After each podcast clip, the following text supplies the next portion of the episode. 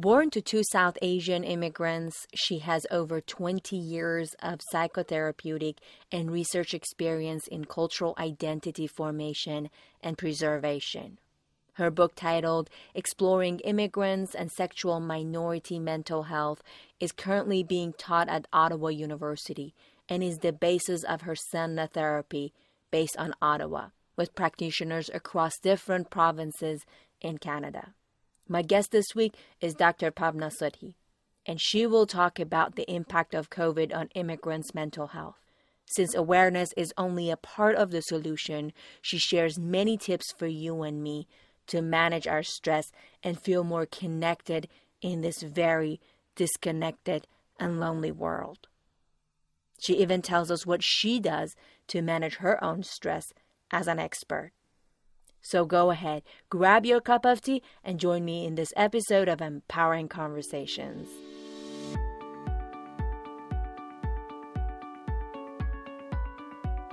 Hello, and welcome to the Empowering Conversations podcast, a place to get inspired, challenged, and empowered by stories of immigrants who build their success from zero.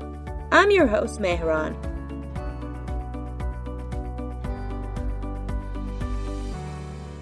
So, if I may ask, mm-hmm. why, why did you start doing what you're doing? Was there any personal pain associated with it, or this area was just exciting? Um, being raised in um, Halifax, Nova Scotia by my two immigrant parents, um, they allowed us or afforded us the opportunity to really um, have a rich uh, bicultural upbringing. So not only did we have the benefits of being connected with um, our community, we also had the opportunity to be integrated nicely into the uh, host culture. So I am just fascinated by the fact that they were able to maintain this. So it was not only through community membership where we learned about the culture, the religion, and language. I'm of Punjabi Sikh descent, so all three are kind of intertwined. Um, but they also made the effort to go back to India almost every year, every second year throughout my childhood. And if we didn't go with them, they went and they would come back and share their, their stories with us about the family. So we were very, very well connected with our extended family. I also have to credit my grandmother um, my maternal grandmother, who I called Biji. And she also was very instrumental in the whole cultural preservation piece uh, in terms of language. So during my generation, we didn't have email. We didn't, we barely had long distance plans. So everything was done through very, very traditional snail mail letters. So here I am writing in my very, very broken Punjabi language, my Gurmukhi, letters to my grandmother and she's writing back to me. So there was a very, very deep connection there. She also requested every time we visited to sing religious hymns. So the motivation came from there that every time I would visit, every summer, every day, I would sing two religious hymns to her. So mm. there was a lot of that happening. I mean, I can get very emotional speaking about her it was a huge loss when she passed away, when both my maternal grandparents passed away. But, you know, I am so grateful that my parents made the effort to take us back so many times so that we could learn about the culture.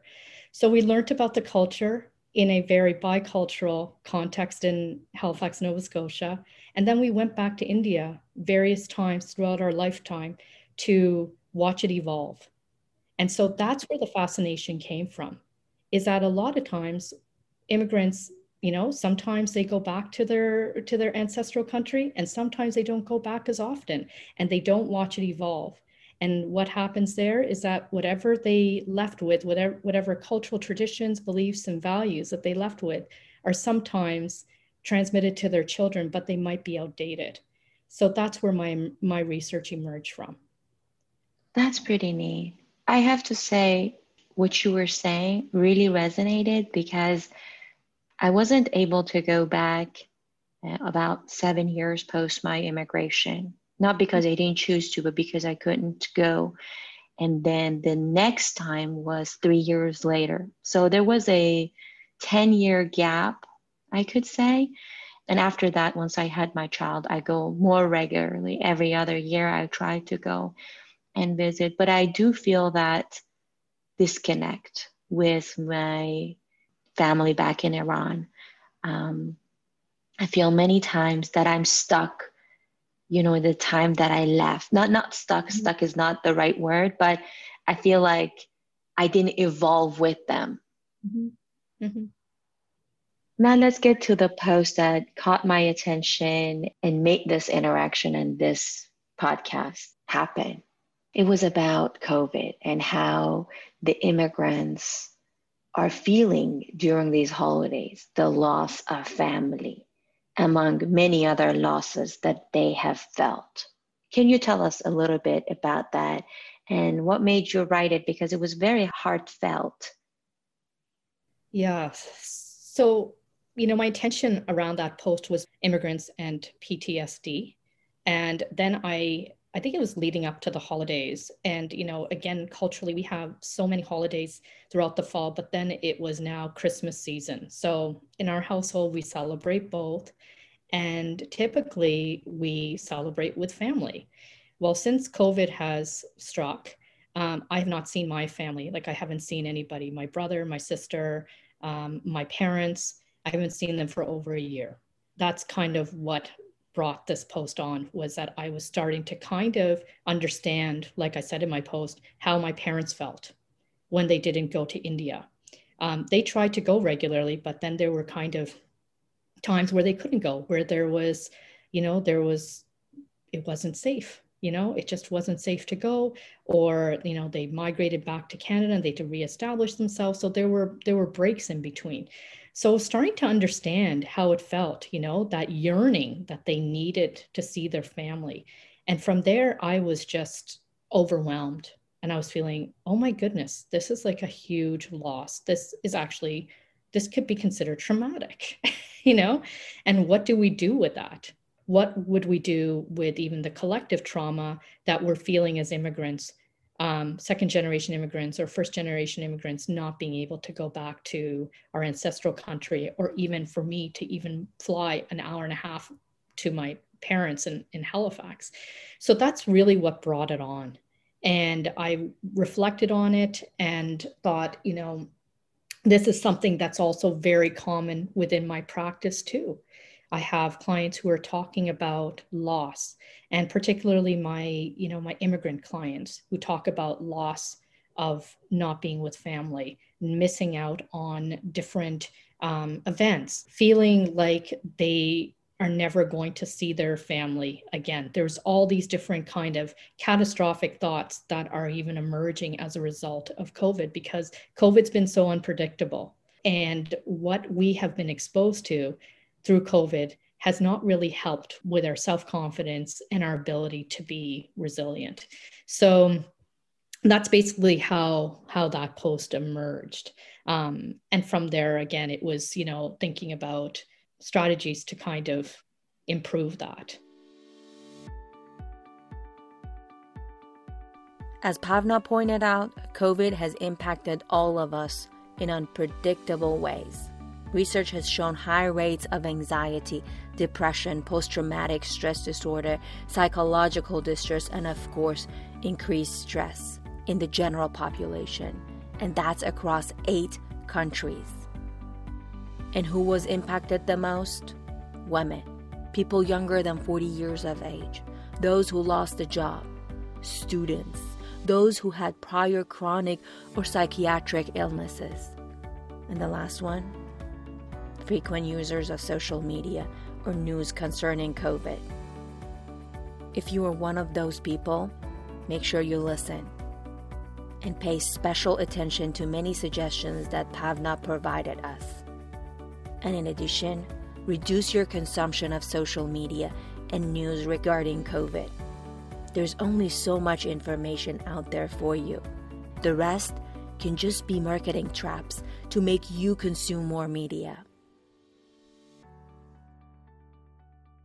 And that's true. I mean, as an immigrant, I told you that for the first seven years, I wasn't able to see my family. And then another three years afterwards. And even though I felt all those losses, mm-hmm. COVID was just a new layer. Every time my mom called, I made sure that I pick up the phone because I was worried, right? A lot of the video calls, I just took a picture and it gets me emotional, but I was like, what if, right? I mm-hmm. won't know. I won't be able to be there with them and for them.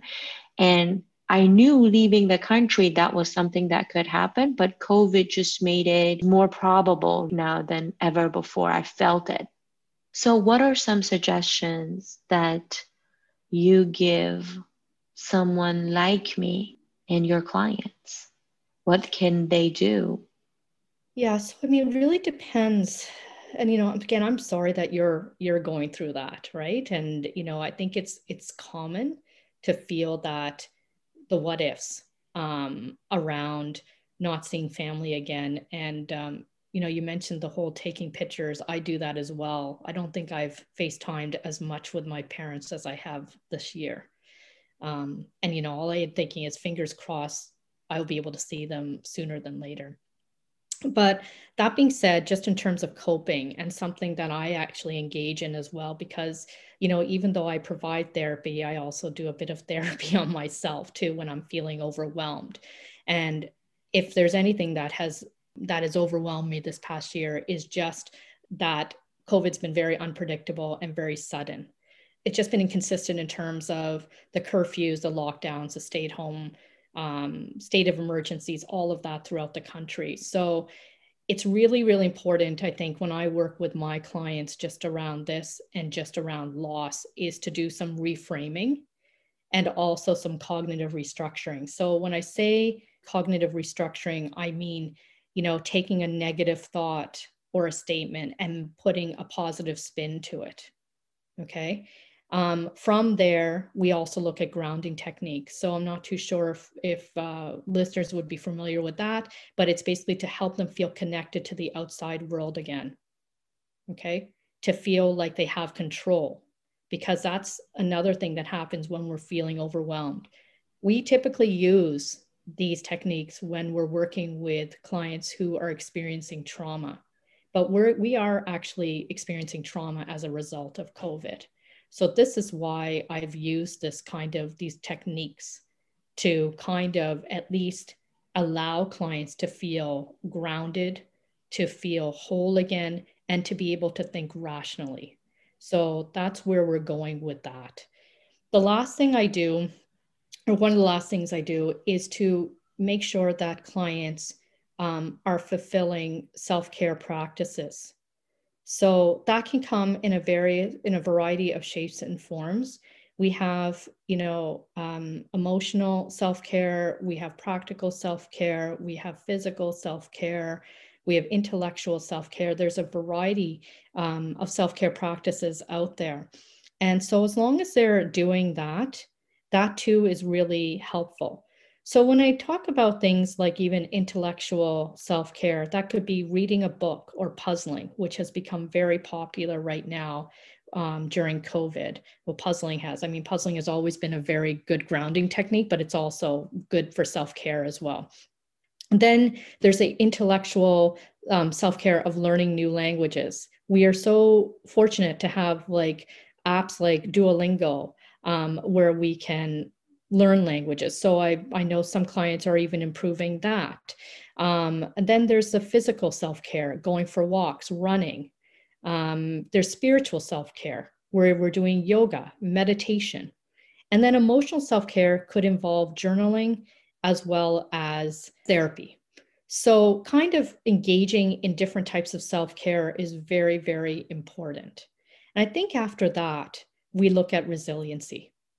So resiliency training in my world and what I how I define it to my clients basically involves reducing one's anxiety levels and improving their self-confidence so that they're able to see the world clearly and they're able to think rationally.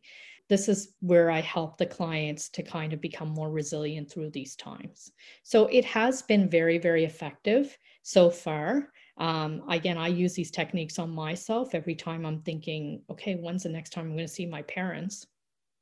What can I do? Or when is it going to be my turn to get the vaccine? Right? Because that's even up in the air, gets pushed back often you know when are they going to open up the borders to different provinces like there's lots of different questions that seem to to emerge during these times so all of these techniques certainly help can you provide us with some examples something that the listeners can do diy besides the practices that you gave us so for example i have a thought that comes to my mind and i take a snapshot of my parents on a face chat, right?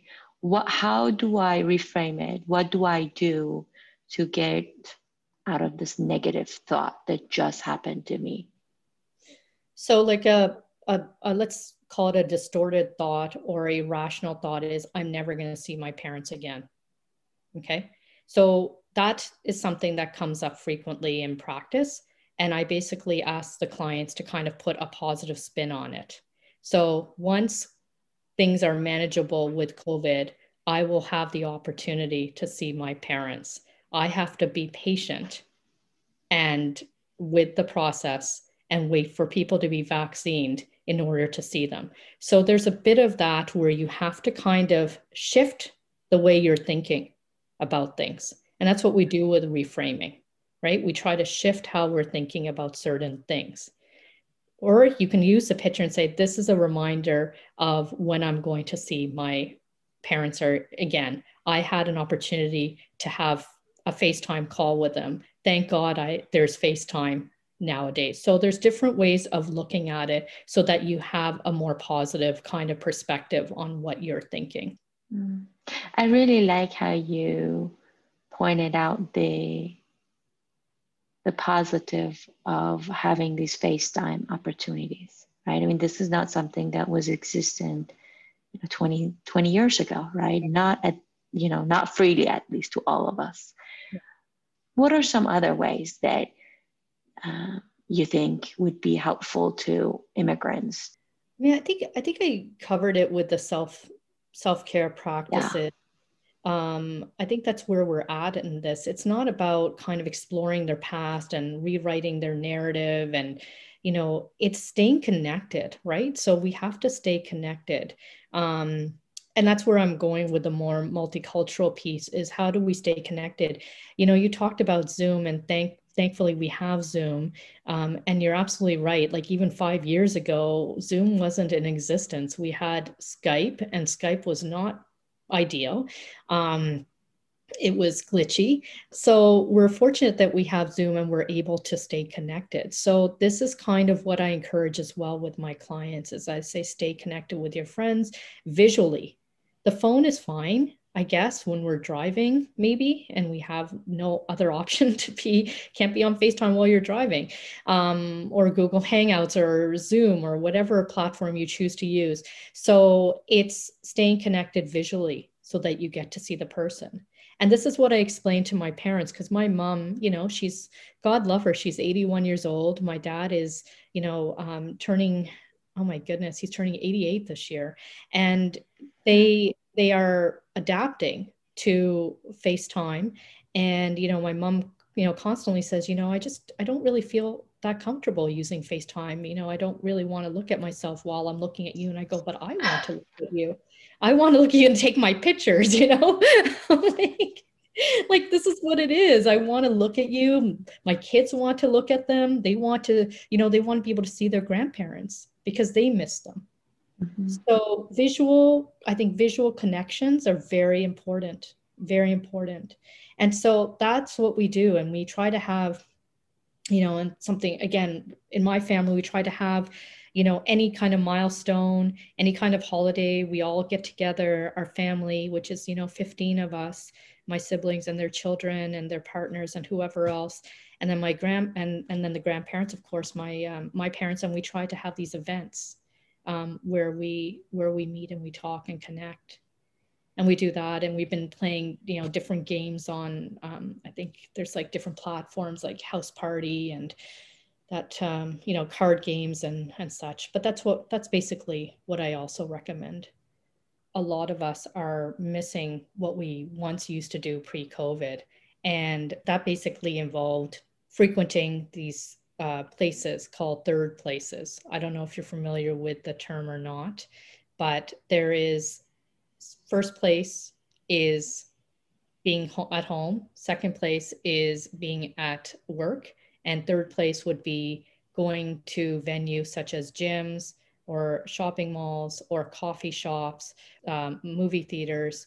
And they were places where you can congregate and meet with friends. So, a lot of what my clients are dealing with uh, is the loss of that.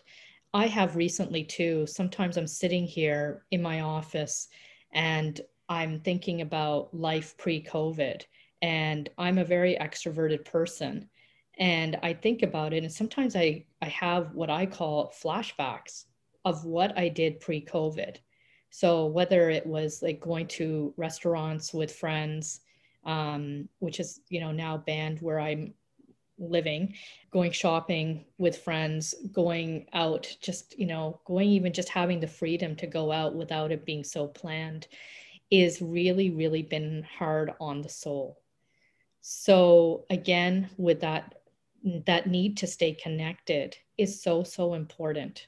Staying connected with people because I think if we stay the more connected we stay with people, the less alone we feel. Mm-hmm. Right? And to carve out that time in your self-care practices to stay connected with people. That would be kind of one of my key suggestions because we are not able to go to these third places anymore. Mm. Staying connected was one of the key suggestions Pavna provided us to manage the emotional burden COVID imposed on us, especially for us immigrants who come from collective cultures. In a minute, she will tell us more about the role of our collective cultures. But out of curiosity, how do you stay connected with your family and friends? Are you utilizing the technology to the fullest? If not, Go ahead, explore this option, and see how it can change your mood. You can get together with your friends and family and celebrate special events virtually. Play games with them and take a snapshot of the moments so that you can tell your grandchildren about this in future. And yes, we know virtual events will never be the same as in-person ones. But remember, we are trying to make lemonade out of the lemons life has tossed us. And it is our choice to add our own sugar and water and make a lemonade or cringe at the sight of the lemon. Most immigrants come from collective cultures, especially like your expertise is South Asians, right? Mm-hmm. They come from collective cultures and now they might be feeling an added level of stress because they have to be by themselves, they have to be isolated. How much of this stress is coming from that, you think? I think I think there is that. I mean, there is, and we and I've talked about it on Instagram. I I did a collaboration with one of my Instagram peers, um, and we talked about that as well in terms of feelings of inadequacy and isolation um, and loneliness um, and fear and guilt. And all those things kind of come into play as well. When I think about it collectivistically, there is maybe that guilt of not being with family and not being able to take care of family. You kind of had mentioned that as well, to not being able to go back and to be there for your for your parents. I feel it as as well. Like I usually go and visit my parents almost every every two months, or they come up and visit me. So there's a lot of that that happens. Um, I also think on a cultural level too, that intergenerational cultural in-person cultural preservation is also not happening. So that's a piece that needs to be acknowledged. Um, there's guilt about uh, not being together.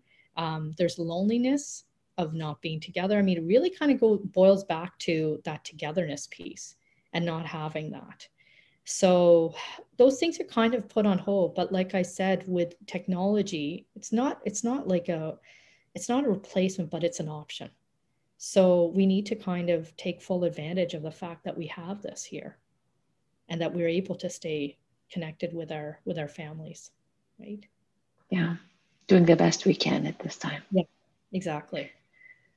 One of the strategies for um, maintaining our stress was, and you mentioned it um, among the self care practices, was therapy.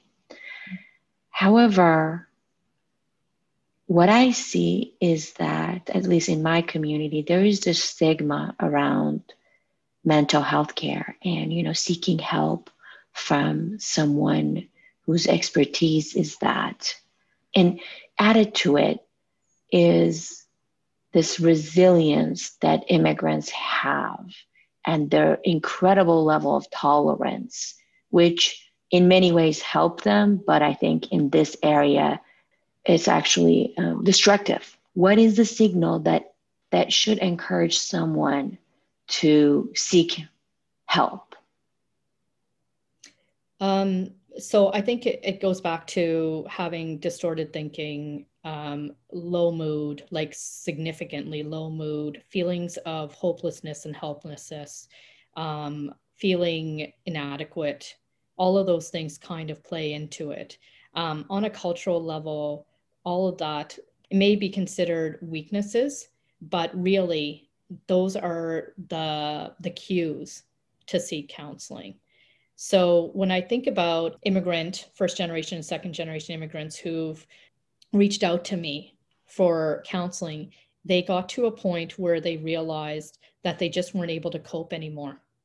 And it was starting to affect their daily life it was starting to affect the way they interacted with each other. It started to affect how they were sleeping. It was affecting their appetite. All these things that we talked about, whether it's mood disorders like depression or anxiety, feelings of inadequacy, PTSD, you know, stress management, you know, workplace bullying, whatever it is that they're experiencing, all impacts those those things that are not going to allow them to function properly in their in their daily life. So that this is kind of where you have to monitor it you know? And if it's sometimes we have off days. We have days where it's just like okay i'm having a bad day. I didn't sleep properly the night before and therefore my appetite's all off and and you know i'm not thinking um, clearly and then you're fine the next day because you've had a good night's sleep okay? Or you have a deadline and you're you know you're stressed out about it. But then you know the days following the the the submission of a deliverable you're you're fine. It's when it becomes chronic. It becomes chronic or it becomes to the point where um, it's like every second day or it becomes you know three times a week and then it becomes every day and then and then that's where it's time to kind of explore therapeutic options, right? Mm-hmm. A lot of mm-hmm. people, what they do is they try to kind of reevaluate lifestyle. Can they improve their appetite, sleep hygiene, and exercise? But what happens is that even that's not enough, right? And then they engage in self care practices. Sometimes it's through journaling. So I know individuals who journal a lot before they even consider seeking counseling. So a part of it is is kind of understanding that these are steps towards it. If they're not mitigating or reducing this decrease in um, wellness, then it's time to kind of look elsewhere to talk to somebody about it because it's it's like going to a doctor. You can only you can only endure the pain the internal pain for so much. And then if you don't do anything if it continues you need to go and get some get some professional help. So this is kind of the analogy uh, beside your book that I will provide the link in the show notes for our audience to check it out, what are some other books that you think is a good read for immigrants, especially during COVID? So I'm I'm typically not a huge fan of self-help books and I have found mm-hmm. as a result of writing a book for immigrants that there is not much out there um, that helps them with these, you know, basic stress management, anxiety reduction, um, reducing depress depression related symptoms. So my my um, suggestion is more just around um, workbooks, if that's an option. So there are books out there around anger management, and there's the um, stress um, stress management and reduction workbook. Um, there is an anxiety um, and phobia workbook as well. So it would be mostly around um, workbooks and not so much around like reading books mm. or self help books. There's a dialectical behavioral therapy workbook as well that uh, has a very kind of spiritual spin on it. Um, and it is also good to deal with symptoms of trauma.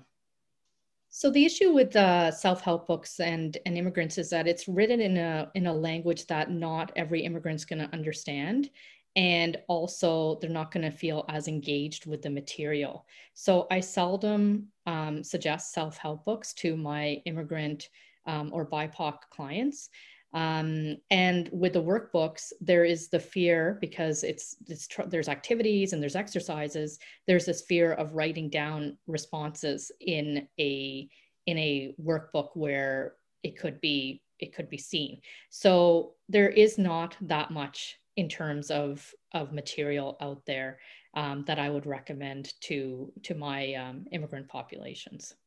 Mm. And you mentioned this fear of um, someone finding it out. What are some ways that they could still utilize part of this, right, or journal?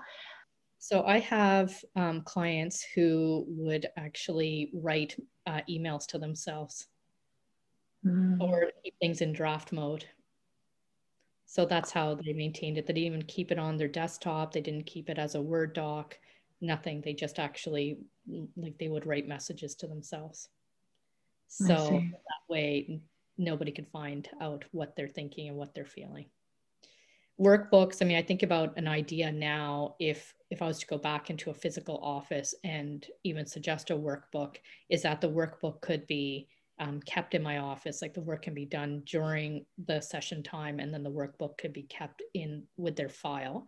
Um, but what I typically do is give, like, I send electronic handouts or paper, give paper handouts, and um, clients seem to be happy with that. Like, it's just kind of uh, more specific and geared towards the issue that they're presenting. So, it's been very informative as I expected it to be, and um, looking forward to having you on the show again, hopefully soon. Thank you for inviting me. It's been a real pleasure speaking uh, about all these topics. What was your takeaway? What form of self care will you add to your schedule this week and perhaps the weeks after? You know, many times we listen to a book, to a podcast, to a lecture, and we learn something. But unless we take the time to implement the teachings, nothing happens we will continue living the exact same life, feeling the exact same level of stress. For that, I invite you to take a few moments, unless you're driving, of course, and jot down three things you will do for the next two weeks to improve your mood and avoid falling victim to anxiety, PTSD, depression, etc. Try it Try it and let us know how it worked for you. Here's the long list of choices offered by Pavna reading a book, puzzling, taking a hobby, learning a new language, going for a walk, running, yoga, meditation, journaling, reframing, virtual connection, virtual games, or therapy. Remember, if you have been feeling down for long periods of time, seek help. Even doctors go to doctors to seek help. As always, thank you for listening and sharing this episode of Empowering Conversations with your immigrant friends who are feeling low right now anywhere in the world. Until the next episode of Empowering Conversations on 15th, stay home, stay safe, and take very good care of yourself.